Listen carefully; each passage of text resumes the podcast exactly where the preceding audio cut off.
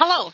On behalf of CME Outfitters, I would like to welcome you to today's educational activity titled Adult Considerations in Spinal Muscular Atrophy, Building Clinician and Patient Medical Teams.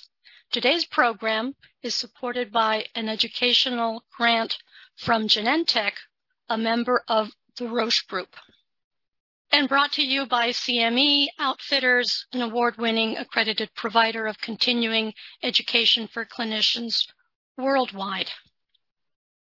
My name is Claudia Chiriboga. I'm a professor of neurology and pediatrics with the Division of Pediatric Neurology at Columbia University Medical Center, New York, New York. And today I am delighted to be joined by two panel members who will introduce themselves. Thank you, Dr. Chiriboga. I'm Vanessa Batista. I'm a pediatric nurse practitioner, and I'm currently the Senior Nursing Director of Palliative Care at the Dana-Farber Cancer Institute in Boston, Massachusetts. Welcome, Vanessa. Thank you.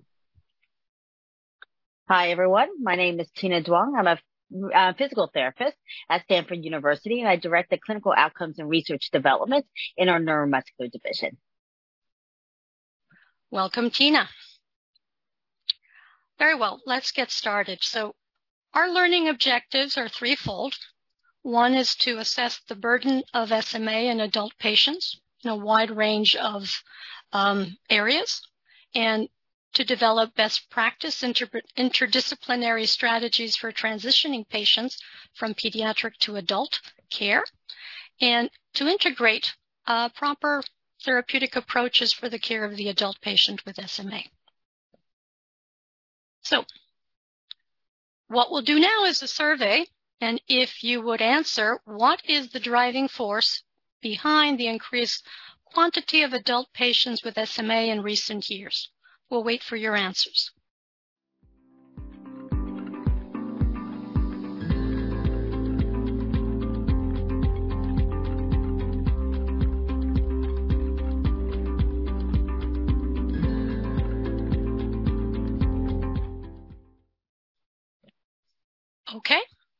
Most of you answered the advent of disease modifying therapies, uh, which I think is a really good response. So moving forward, uh, Tina, why don't you share with us uh, some of the background of SMA and its phenotypes? Great. Thank you so much, Dr. Chiriboga. So I will um, give you the basic natural history of this uh, SMA phenotypes, which is changing and dynamic. And so historically speaking, we classified SMA from non-sitters, sitters, and walkers functionally. And based on the the the genotype and the the presentation, we uh, describe patients as type 1, 2, 3, or 4. As you can see here, um, 60% of patients are typically type 1 individuals who are non-sitters or um, the presentation was was presented at birth. So what that means is they were never able to sit up independently, hold their head up, um, or move really their limbs against gravity. And so, so um, they usually have um, respiratory failure that uh, results in uh, mortality around the age of two. Those who are considered classification of SMA type 2, which is 20 to 30% of the population, they don't independently walk, but they're able to a- attain sitting and usually have a survival rate of around 25 years of age. Those who are typically described as uh, SMA type 3, which is 10 to 20% of the population, um, means that they attain am, am, ambulation. And so they, they don't, um, they, uh, they may have some delayed motor milestones, but attain the ability to walk. However, um, there's a variability in the, um, the, the timing of when they lose that ambulation. They usually have a normal life expectancy, but something to consider is that, you know, beyond having SMA is like a decreased, um, activity or physical activity in their lifestyle. So some of the increased mortality related to deconditioning and sedentary lifestyle may contribute to, um, I think, a lower mortality than if you looked at um, those who were more physically active um, there. Then the type four is, a, is, is generally more rare and, and they retain the ability to walk and quote unquote has a more normal life expectancy and usually diagnosed at a later stage in disease, but they have they still have some um, decreased um, muscle strength and progressive loss of muscle strength throughout the lifespan. Okay. When we're looking at advances in SMA management, many of you are here because you're wanting to look at um, and learn about what the um, changes in disease management is going to impact how you're, you clinically practice. So in doing so, my colleagues will talk to you about how that may impact the, the various components of care, but we really have to historically look at what that means. So if you look at SMA, in um, the gene was um, the causative gene was discovered in 1995 and it wasn't until 2007 that we um, first published the standards of care. And in this first publication of standards of care, what it really did change was the um, respiratory management of these patients, which really prolonged the um, um life expectancy of these patients because of standards of care management. Then as you can see in 2016, it was a pivotal moment in December that I don't think any of us would ever forget was when nurse nusinersen the first disease modifying treatment was approved. Um, as you can see here, there's this, um, 2017, the second standards of care was published, but keep in mind the second standards of care was published and thought about with meetings prior to the actual um, treatment being approved in 2016. So many of the standards of care that was suggested then was based on clinical expertise. Um, that was really based on a normative po- population that um, wasn't based on disease modifying treatment. As you can guess, we anticipate a stand, an updated standards of care, but in the moment, we're in this dynamic process of understanding what the impact of disease modifying treatment. Um, and then as you can see in 2019 and 2020, we have the approval of gene therapy, um, um, in 2019 and risdiplam in 2020. When we're looking at adult care, the most prevalent and um, disease modifying treatment um, for our patients would be the approval of the of nusinersen and risdiplam. Okay. One of the things when we look at adult challenges is that uh, the studies and the clinical trials that have medical impact and that we're looking at interpretation and access to treatment has a lot to do with the clinical trials. And many of the clinical trials are related to pediatric studies and pediatric related outcomes.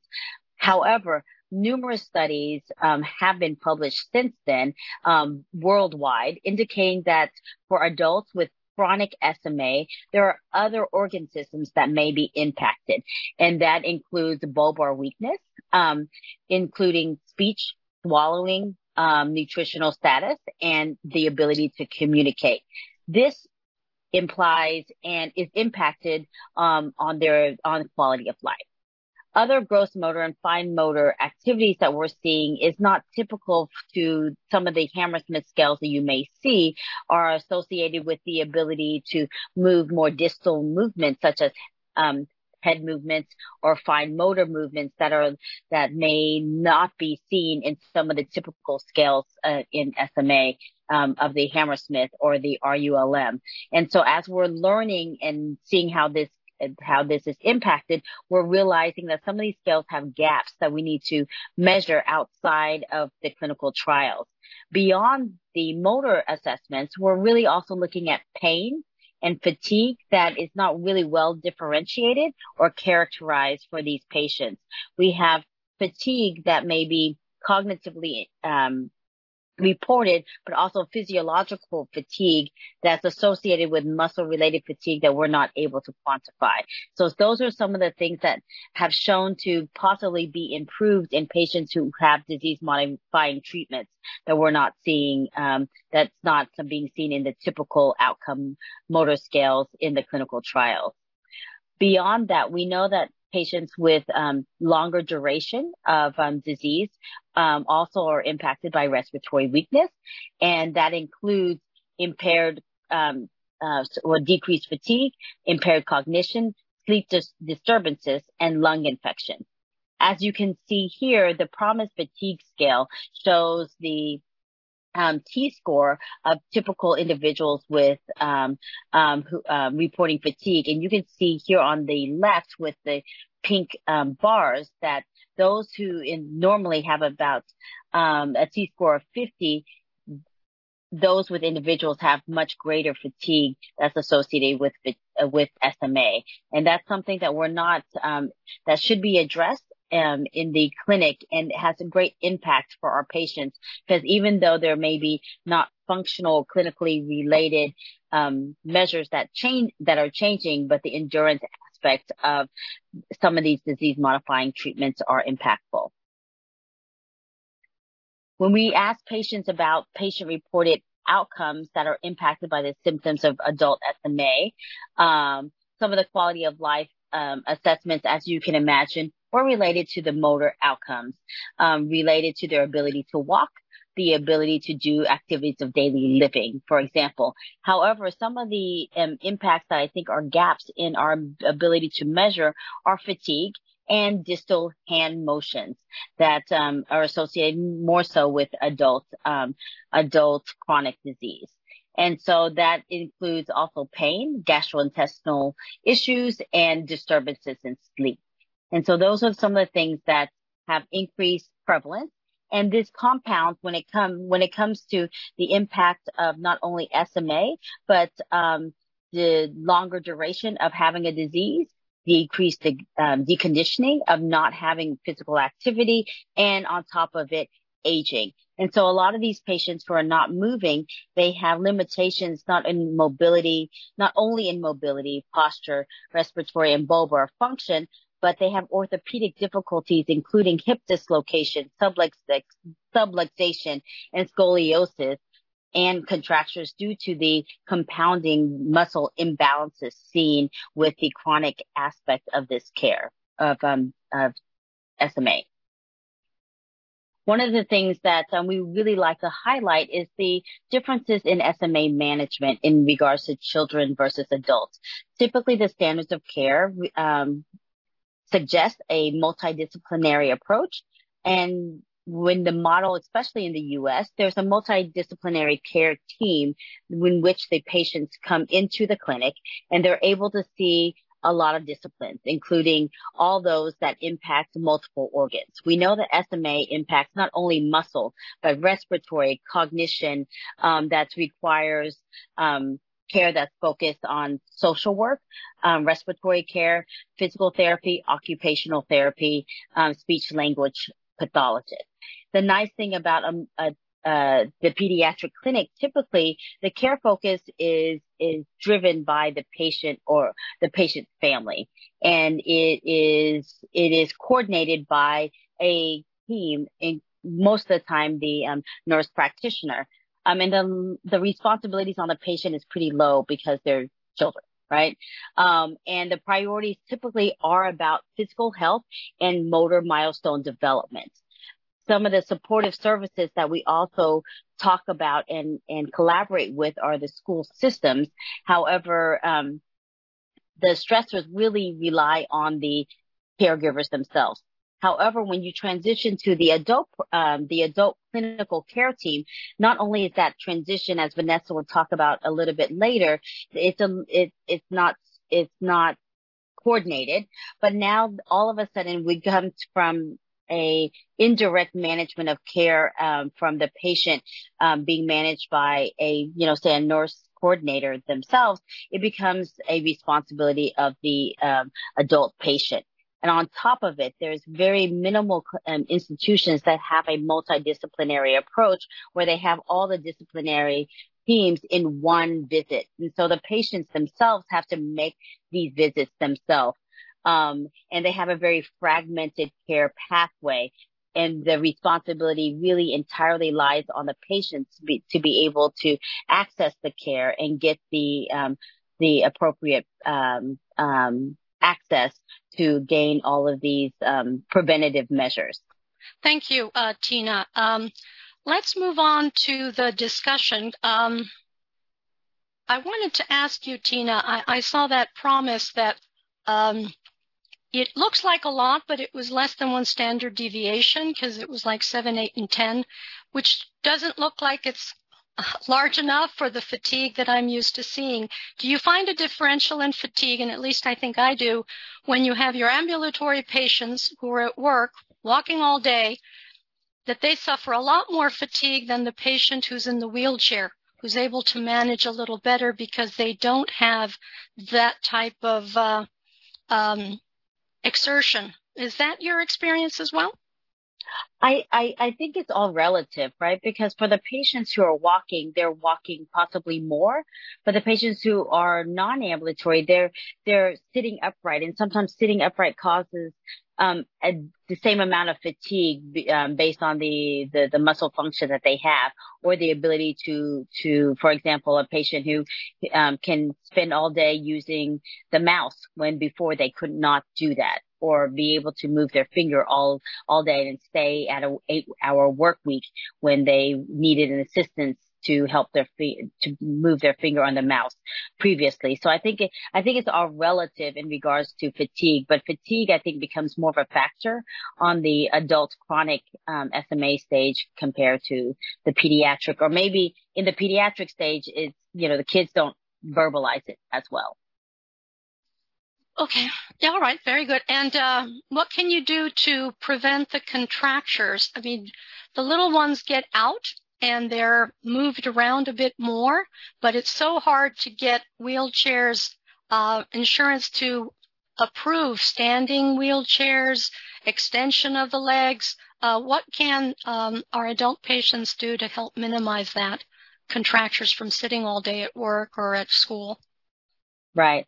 And so because of the muscle weakness and the imbalances, um, a lot of times it has to do with positioning um, stretching itself, um, the literature doesn't show that stretching will improve range of motion.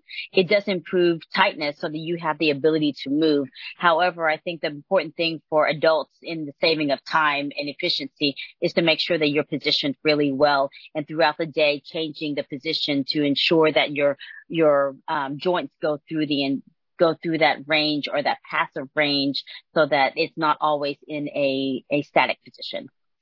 Excellent. Thank you. We're running short of time, so why don't we go uh, to this next uh, survey? And this is more subjective than the last question. How confident do you feel in your ability to contribute to a smooth adult care transition for youth and young adults with SMA?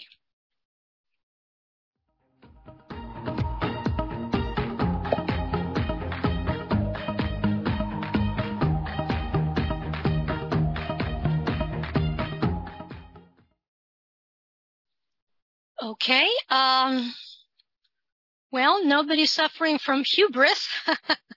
so uh, hopefully with time, everybody will feel a little better. But I think uh, maybe we'll have a better idea once we hear from Vanessa about what's the best approach to maneuver this transition.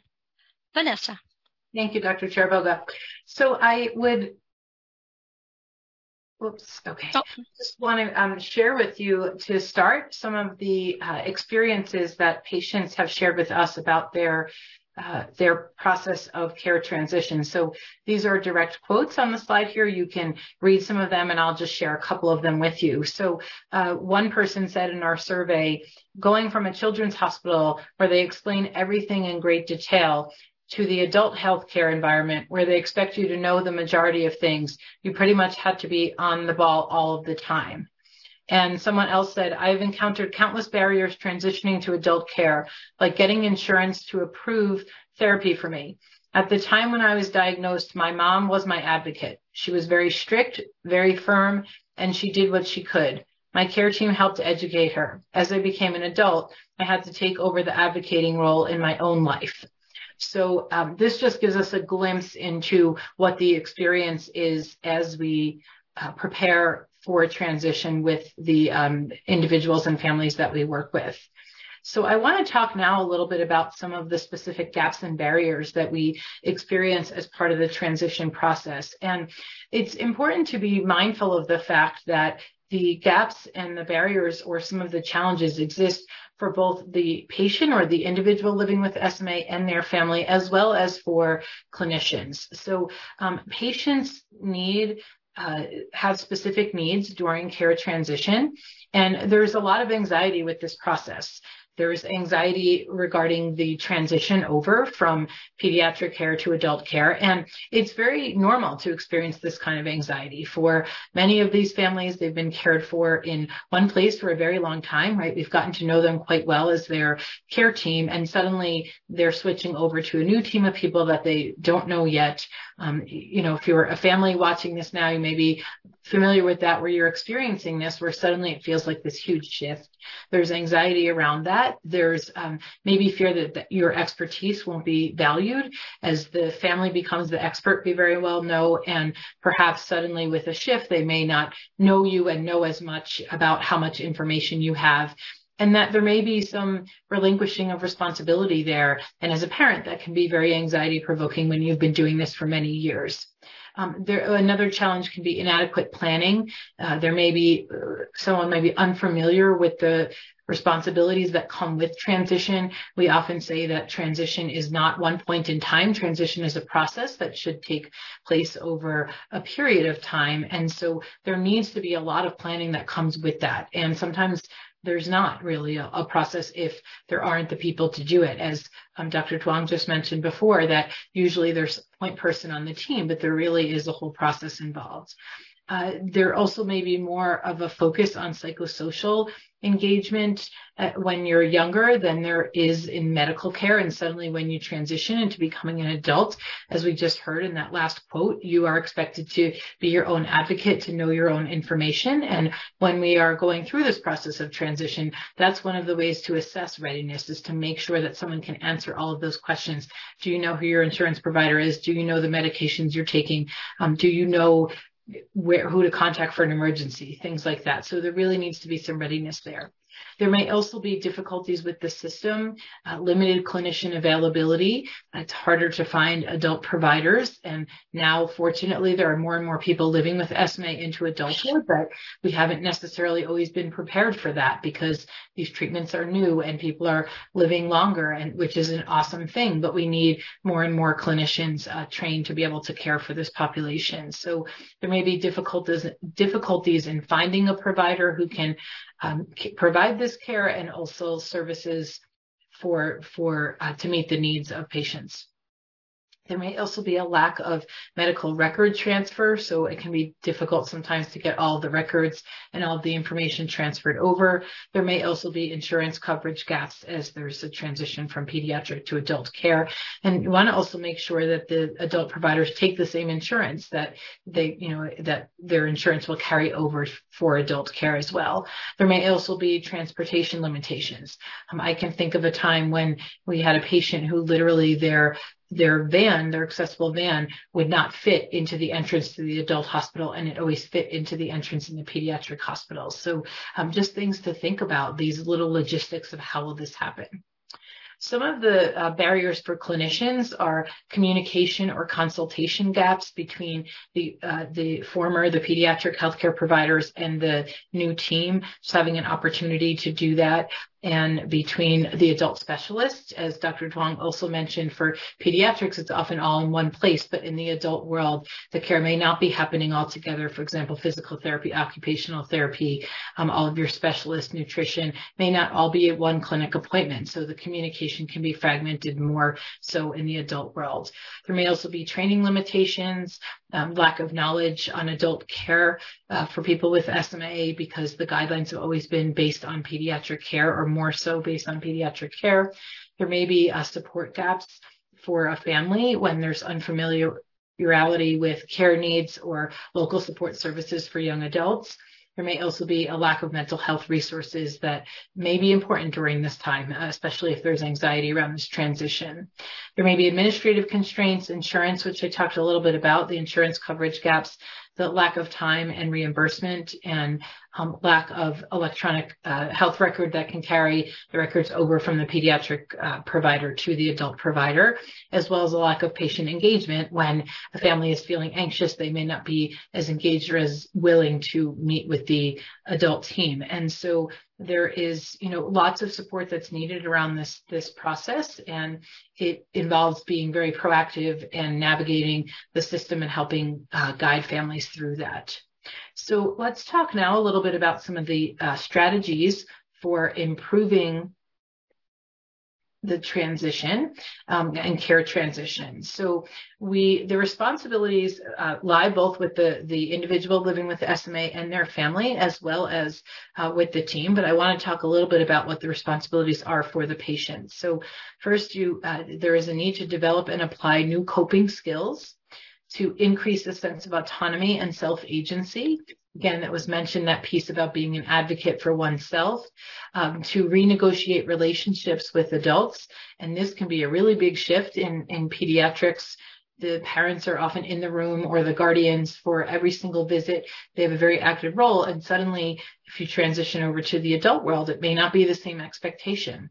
Um, you also need to meet the demands of increasingly mature roles. And again, be your own advocate and be responsible for your own material. And then take responsibility for medical tasks as well along with these responsibilities for the patient and the family are the responsibilities of the care team, which are um, really great responsibilities and something that needs to be taken very seriously. There needs to be a proactive multidisciplinary collaboration, starting with a planning transition. And there are guidelines around this, but some say as young as 12 years of age. We usually start around uh, 16, 15 or 16. We want to ensure care continuity and uh, use digital tools. There are some things that are being developed now as well. There are resources available for families, but things like telehealth uh, apps that may be very helpful to keep track of things. We also want to think about um, helping families foster autonomy, teaching self-advocacy, providing mobility or communication aids, um, more independence in home exercises, as Dr. Duong also talked about, um, planning for insurance coverage. So uh, lots of different things to be mindful of. And again, this co- goes along with assessing readiness to transition. We want to make sure that all of these needs have been addressed before we successfully transition someone, as well as addressing the mental health and psychosocial needs that come along with, with this period of time. So um, I think that's that's all, and we can um, move on to some discussion um, here, Dr. Chiriboga. Thank you. Okay. Uh, I don't have access to the slides. Can you move it forward? I'm not sure. Okay. So, um, Vanessa, you've brought up some very wonderful points. And in an ideal world, all of those things would take place. But in many areas, it, there's there's not that kind of support for the transition. And some of the areas of concern are that there really isn't a designated SMA champion in the adult world. It has to start to be developed because there's more and more pediatric patients who will transition and become adults because they are surviving and they are stronger and uh, active members of society. The other thing that many of the adult programs haven't really taken on as much as they should is the points that need to be done in order for insurance to approve. Like many of them don't have the resources for the functional motor scales that many insurances ask for or for or the amount of labor and pre-authorization and letters of medical necessity that are needed to get started with medication. Um, what kind of suggestions do you have um, that that would help um, um improve this type of uh, issue that with happens with transition? Yes, so that's an excellent question. You, you brought up some really important points that uh, first of all, there is the challenge of not having the same resources available to everyone. And I think this is sort of a a, bigger problem that unfortunately you can't fix instantly where some institutions or some medical centers just have a more robust team and offer more services and allow families uh, to have a smoother transition. And of course, everybody deserves the same amount of support, but we know that the reality is there are places where there are more resources than than there are in others. I think it's very helpful to try and identify a point person. On many teams, it is a social worker who helps with this. It is often a nurse or a nurse practitioner, as Dr. Duong also mentioned. Um, sometimes, obviously, the physician or neurologist may also be involved with some of those letters. But if there's a coordinator in clinic or which who may be a nurse or a social worker, it's helpful to have one person who really takes the lead on this and develops a process um, so that every time they're not repeating this for each family individually, that there is a smooth process. I think one thing that I've also found to be very helpful is having an identified point person uh, to work with on the adult team. And again, this can vary from location, but in places where there are large centers, you may know the adult team very well, and the majority of the patients may go to that one center. And so I know, you know, we've had experiences where I've worked where we have made it a point to reach out to the team there. And for example, our social worker would connect with their social worker. Our nurse or myself as the nurse practitioner would connect with the nurse or nurse practitioner there to ensure a smooth process. But the things like insurance will always be a challenge. Um, writing the letters of medical necessity, all of those things remain a challenge. I think the thing we can do is anticipate the challenge and try and be prepared for it. So if we know they're going to be needing certain letters, we prepare them in advance. We get, we prepare a whole packet. We ask the adult team, what is it that you will need so that for every patient we transition over, we can get everything together. You know, have they discussed goals of care, advanced care planning, things like that. We want to send everything with them. Excellent. Thank you so much. We have a few questions. Uh, there's one on efficacy that I'll address during my um, piece, um, but there's something about if the patient stays on the parent's insurance to age 26, do you wait for transition? And uh, they're separate issues. The, the, the insurance will be there, but you do need to transition because many places will not continue to um, see patients who are outside of the pediatric age range. That can be 18 or it can be 22, some a little bit more, but at some point they will need to transition. And the multidisciplinary clinics typically do not want, the pediatric ones do not want to necessarily continue seeing patients uh, that are adults, uh, would like to transition them. Uh, sometimes they have no choice if there's no one on the receiving end, but in some places you cannot uh, continue to see them past a certain age or pediatric hospitals don't have mm-hmm. adult capacity. So it's best that they transition. And even if you do keep a patient, that patient will, um, if they have an issue, will need to be admitted to the adult hospital, not to a pediatric hospital. Right. I think one of the questions too is in regards to transitional care is that when we look at it longitudinally, we're comparing these motor outcome measures that payer or payers are requesting, such as the Hammersmith or the RULM scale. And how do you get that information from a pediatric clinic to the adult clinic, being that in the U.S. system and uh, or, or medical information system, that's that varies depending on who your who your payer is or who where you go, right?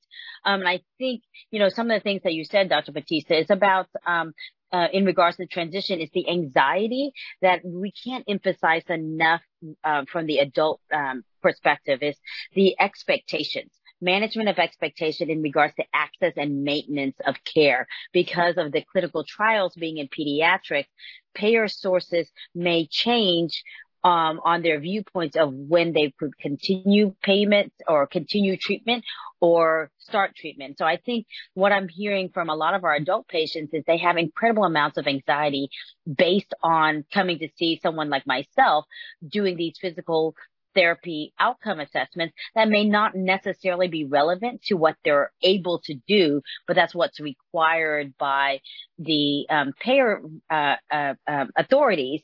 And so I would I would really highly advocate for those who who are on the line is that even though there are um, clinical outcome assessments that are typically used in outcome in, in the clinical trials. As clinicians, we know there are other outcome me- measures that we, that may be more applicable to our individual patients and highly encourage that you continue to use your clinical expertise to do, to use, utilize these assessments so that we could um, document changes that's outside of what's seen in the clinical trials.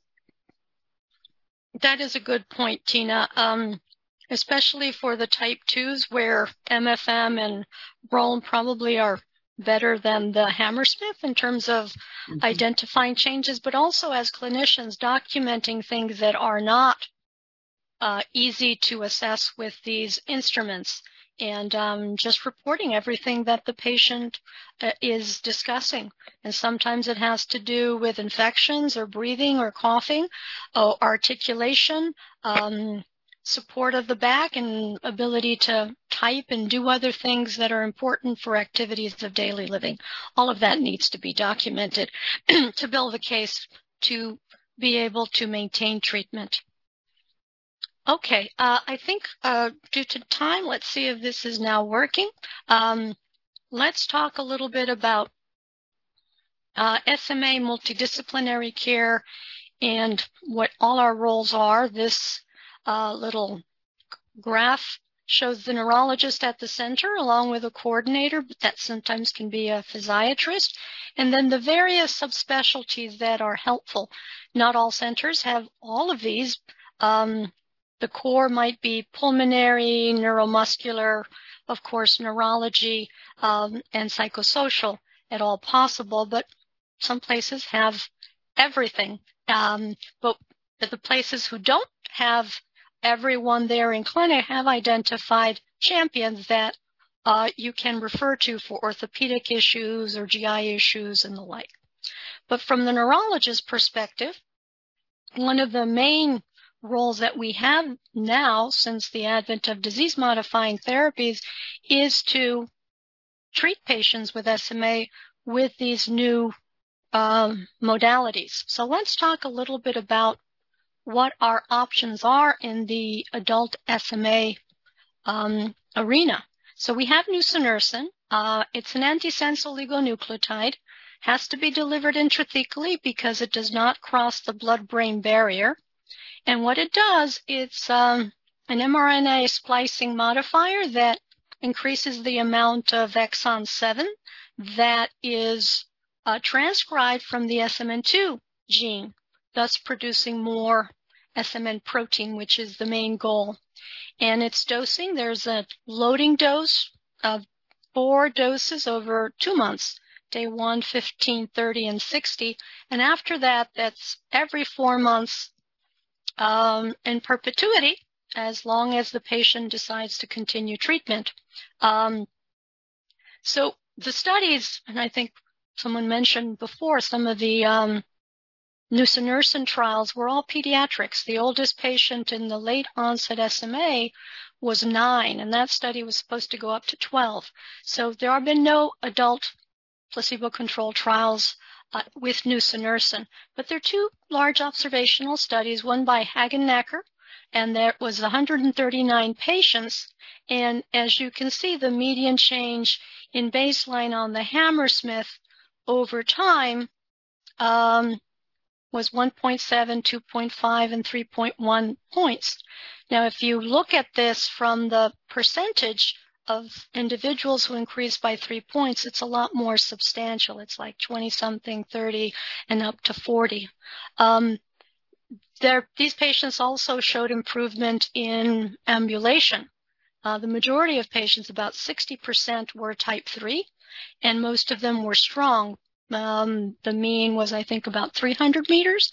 So these were strong ambulatory patients who had a nice response and I think it was at 10 months, maybe 40 something meters walked. But again, it's not your typical patient population. the uh, Maggi uh, is also is retrospective into 14 months and had a similar improvement of the Hammersmith over time, and the side effects were nausea, headache, fever, infection, and backache because of the procedure. And of course, when you have hardware, you need um, neuroradiology with fluoroscopy or foraminal injection via CT scan in order to administer it because you can't just do it blind the way we do in the younger children. The next medication that's available is risdiplam, and it's a small molecule uh, given orally once a day, and it also targets mRNA. It is also a splicing modifier, similar to nusinersen, though it acts in a slightly different region on exon and intron instead of just intron 7. Um, it can be given via G-tube or orally, and it's weight-based. And there is a placebo-controlled pivotal trial called Sunfish.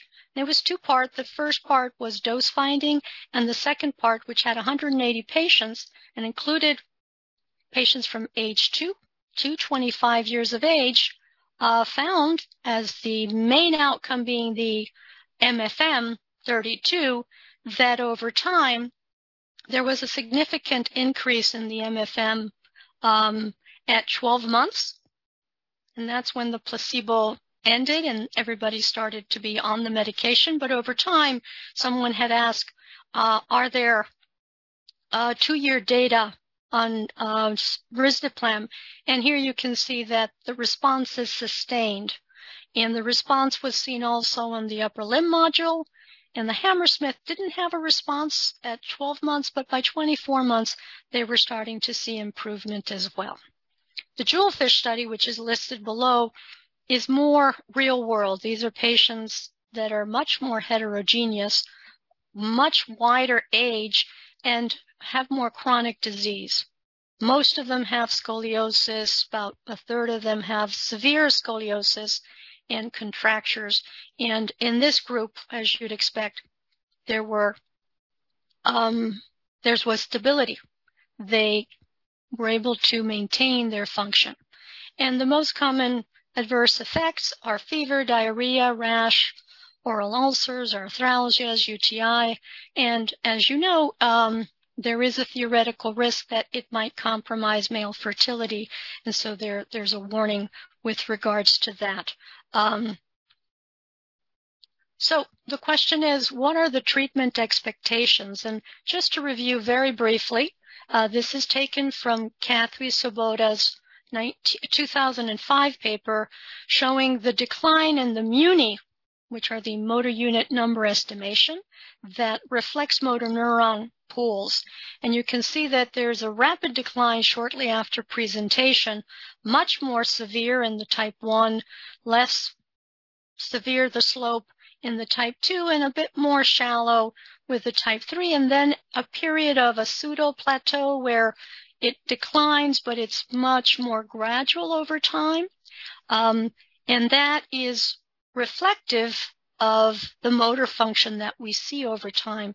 So treatment response is much better when you treat early in the disease like at the beginning when you have that acute phase where you've just started to lose function and there are motor neurons that can be recovered but haven't been lost completely. If you treat very late with chronic changes in advanced SMA, then you're not only going to have a much more limited pool of motor neurons that have been totally um, uh, that are able to be recovered, but you also have contractures and other changes that will limit any response that you have. So it's the expectation of some improvement if you're younger or earlier in your disease course. And obviously, stability would be a very good response for those who have more advanced chronic disease. Just keeping the function you have and not losing it would be an expectation. And that is based not only on age, it's duration. How long have you had the disease and what stage of disease you are in um, for that period of time. For example, a 25 year old um, non-ambulatory type 3 that just stopped walking um, is expected to have a much better response than a child with than a 25 year old type 2 who's been in a wheelchair since 18 months um, and it would be stability that we look for. Okay so how do we optimize care for adults with sma and my question would be to the group um, vanessa and uh, tina what uh, do you feel that adults, maybe Tina, because you see more adults, what if the adults that you're seeing in clinic have an understanding of the role of these medications, or are they still not convinced that these are medications that might be beneficial to them?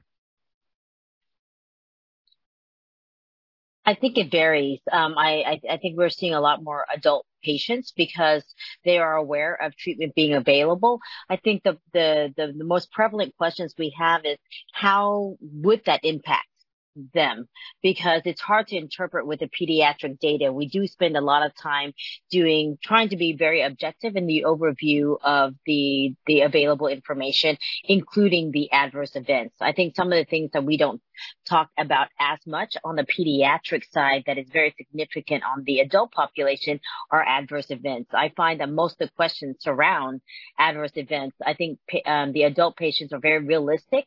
They, their minimal expectations um, you really come along the lines of expecting stabilization.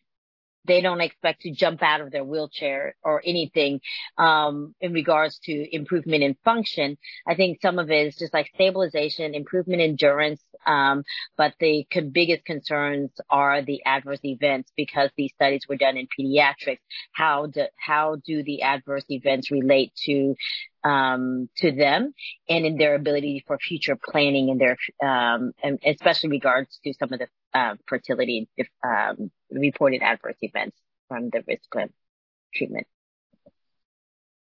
Okay. Um, Vanessa, do you have anything that you'd like to add? Uh, I think I just really would add that, um, you know, again, along with what we were talking about earlier that this is really a process and that all of the pieces need to be considered. So I appreciate the comments that Dr. Duong has made about the, you know, uh, the different measures that are needed. And I think it, it really brings up the point that part of the responsibility is on the patient and the family that we've talked about, and part of it is on us as healthcare providers. And I also think there's a need for us to work on changing this in the system and how we do this systematically because this is not something that's going to go away, right? There is going to be more and more and more of a need for this to um, successfully transition patients into adult care, which is a really great problem to have. Um, but we need to make this easier so that every single time we do this, we're not uh, reinventing the wheel, so to speak, or struggling for this to be difficult to try and get the measures that are needed to um, help families feel ready. So I think it really is a process that involves a lot of people and a lot of different uh, systems and, and really needs um, a process that's well established for this to work well over time. One of the issues that I find problematic uh, is that in distinction to in the pediatric world where the educational system assists with the therapies, once our patients either start college or go into the workforce, the time or ability to um, have physical therapy on a regular basis is much more limited. And um, are there any strategies that either of you have that could be helpful in that regard to improve? Because again, these are individuals who are sitting all time, um, most of the time, and that uh, are not so light that they can just move. They need help for mobilization. So lying down and sitting up is sometimes not that easy to come by. So they tend to spend a lot of time sitting um, to minimize some of the contractures and the issues that we were talking about earlier. Yeah, I, I honestly think that part of it is that, you know, it's a paradigm shift from this thought of, of we're just trying to decrease progression or maintenance to we may improve. right? But none of us jump out of bed and become athletes. And so it has to, to be a slow process and an individualized exercise program that has to be initiated. I think part of it is like some of the patients don't know what's safe because the, the, the the information out there is pretty sparse and variable. And so one is that fear of implementing a physical activity or physical therapy program and how to do that um, in regards to access to physical therapy and what are the other alternative mechanisms to do that if you don't have physical therapy all the time. Could you, what, how can you have a home exercise program with a physical trainer or other people can help who can help assist when you can't do some of these programs independently, right? But the other piece is kind of the, the individualized part of it is that they have to be in contact with someone that can guide them through the process. For one, it, it, has to be safe. We really have to view exercise as a dosing mechanism. How do we dose exercise um, for patients to feel one safe and what is the appropriate dose for each patient from an individual perspective. It's the same dose is not applicable across non-sitters, sitters, and walkers. And so how do we make this to where it's relevant to them? And the idea is not for exercise. It's really to maintain a active lifestyle throughout their lifespan. And so that has to be in combination with adaptive or assistive technology so that patients can do things that make them that makes them happy and brings them joy. Agreed. Another um, another aspect that sometimes not realized how much it affects motor function is that with decreased mobility and equal consumption of calories, there is a tendency for our patients to gain weight. And that actually causes a lot of problems with regards to their mobility. And uh, even though they might have improvement in muscles, they might not um, be able to perceive it. So it's important to keep that in mind and to know that the percentile weights are all different with SMA and that you should be in the 10th percentile and that 50th percentile means if you're a type 2 that you may have excess fat that it would be worthwhile trying to uh, limit intake and increase exercise the way Tina was was uh, mentioning because that is very important and not easy to do and not a lot of resources out there for patients to to follow. Um, but when they're able, it, it makes a big difference. And I've seen improvement during COVID. One young man who lost some weight and was exercising and hadn't been on medication for a while, but he improved just because of what he had done. Um, uh, in terms of exercising. Um, so, um, anything else that uh, either of you would like to? Okay. So, uh, I'm sorry. Anybody? No, no, I, I, I was about to say that the, I think the psychosocial um, aspect of care in regards to initiation of this this paradigm shift in physical activity, um, or even management of um, care expectations in re- in regards to start of a disease modifying treatment cannot be more understated, right? I think that's something that in general we we could help our patients quite a bit to decrease the anxiety um, related to initiating or maintaining um, disease modifying treatment by addressing the psychosocial aspects of it that I think you know, the adult population is a little bit more unique than the pediatric population. I, I see, see that verbalized at least from the, from the adults that I've seen about, um, care. No, that's a very good point, Tina. And also, when starting treatment, providing realistic expectations that uh, if you have not been able to move your legs and you are very stiff, you're not going to expect to have a lot of mobility in the legs. But where you do have strength, some strength that that may improve. Um, and having and having that discussion about some improvement and stability and stability is always good because it means that there's a lack of progression that invariably happens with this disease. Yes. So let's see about the SMART goals. Specific, measurable, attainable, relevant, and timely. And I think this is to you, what you were talking about, Tina, the stepwise care transition, um, and what Vanessa was talking about the physical, the financial, psychosocial needs of youth and young adults. We start that in pediatrics when we start discussing about college, uh, because that's when a lot of these issues come up.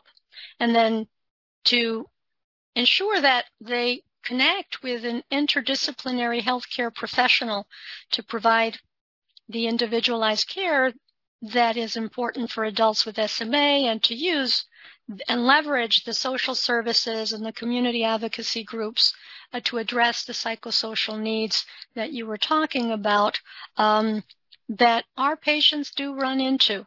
And oftentimes it's starting college because they're going from a known to an unknown, or for those who are in college, the transition to adulthood and independent living and having a job. All of those are um, very anxiety provoking. So to ask a question, you can select the Ask Question tab, and we have a few questions. So let me go. Um, let's say um, we have a few. Uh, many patients with SMA struggle with isolation and depression. Any recommendations for management? I would say, um, if it's okay to chime in here, I would say the, the recommendation would be to um, make sure that you get appropriate uh, psychiatric or psychologic care for that. Um, I, you know, there is there is a distinct difference between anxiety and depression that's sort of inherent with living with a chronic illness, and uh, and then there is actually anxiety and depression that needs to be diagnosed and treated. And I think it's something that we often feel like we, you know, people know how to prescribe one medication for depression or anxiety. And so we do it among all the, all the other things we do. But I, I, we really uh, deserve for people to have a full psychiatric evaluation and to be managed appropriately, anxiety and depression is just as severe of a, a, a, or not even severe, but something that should be taken as seriously as any other part of medical treatment and uh, and one's condition. So I know it is hard to get mental health services, and there's often a long wait list. But um, I was I would always advocate for. Uh, for getting actual psychiatric care and an evaluation. Absolutely. And um, we do sur- do surveillance for that and we make referrals. Um, my experience is anxiety is more of a problem with our SMA patients than is depression, though we do have a handful of patients with depression and psychological therapy as well as psychiatric is important as well. Um, I'm not sure I understand, but maybe you can uh, assess limits of physical therapy. Does that impair patients? Not sure I understand what's being. Um, I I think it's more. I mean, I don't know. I'm going to interpret it as combination, right. come using physical therapy in combination to disease modifying treatment. There is there aren't any studies that say disease modifying treatment in addition to physical therapy or exercise uh, improves um, functional status, decrease the progression rate at all. Um, but if we look at kind of a more physiological common sense approach is that if you utilize your muscles, um, you're more likely to keep them active and, and, and healthy, right? And so I think one of the things with chronic SMA is that patients don't know how to activate their muscles. We take it for granted that we remember how to um, do a bicep curl to bring, bring, you know, uh, food to our mouth or, you know, our hands to our head. But if you haven't done that for 30 years, how do your muscles remember to do that? And so when I say a paradigm shift in regards to the physical therapy or rehabilitation approach is that, that um, patients almost have to take the onus on themselves to educate their therapy provider that now there is a paradigm shift in which we don't look at maintenance. We're looking at the possibility of improvement, but I need you to help me um, in the neuromuscular education realm so my muscles know how to activate in the sequence it needs to be able to perform some of these activities of daily living similar to what you would see whenever you know a rehab therapist is approaching a patient who has had a stroke Thank right? you. And so um, let's um, let's move to one of the questions because we're almost out of time. So I'll just answer quickly. PCP, different approach to treat comorbidities. There really is none. uh, with SMA, just to know that there might be dysautonomia um, that might uh, cause some uh, some uh, variability in your blood pressures, uh, and that you need to be mindful if the patient is on risdiplam of medications that are MATE substrates, because that can interfere with their ability to um, to have the right level. And then the question how to choose between these two medications. And the last 20 seconds is there really is no head to head comparison um, in terms of efficacy. Um, what we do know is that it's a conversation to be had about side effects, uh, the ability to access, uh, and patient preference. Um, oftentimes for me, uh, it'll be if there are respiratory issues. Sometimes it's a little easier with risdiplam because it has a better distribution. Um, but with that, we are going to have to end our session, and I apologize for not getting to all of the questions. I wish to uh, thank uh, um, uh, Vanessa Batista and Tina Duong for participating in this lively discussion. And I would recommend that you visit the Virtual Education Hub for free resources and education for healthcare professionals and patients. And th- there's the, the link.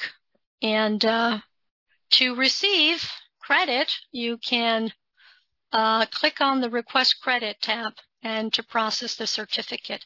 And with that, um, I'm going to thank you for your attention. Thank you, Tina. Thank you, Vanessa. Um, and um, thank you for your participation.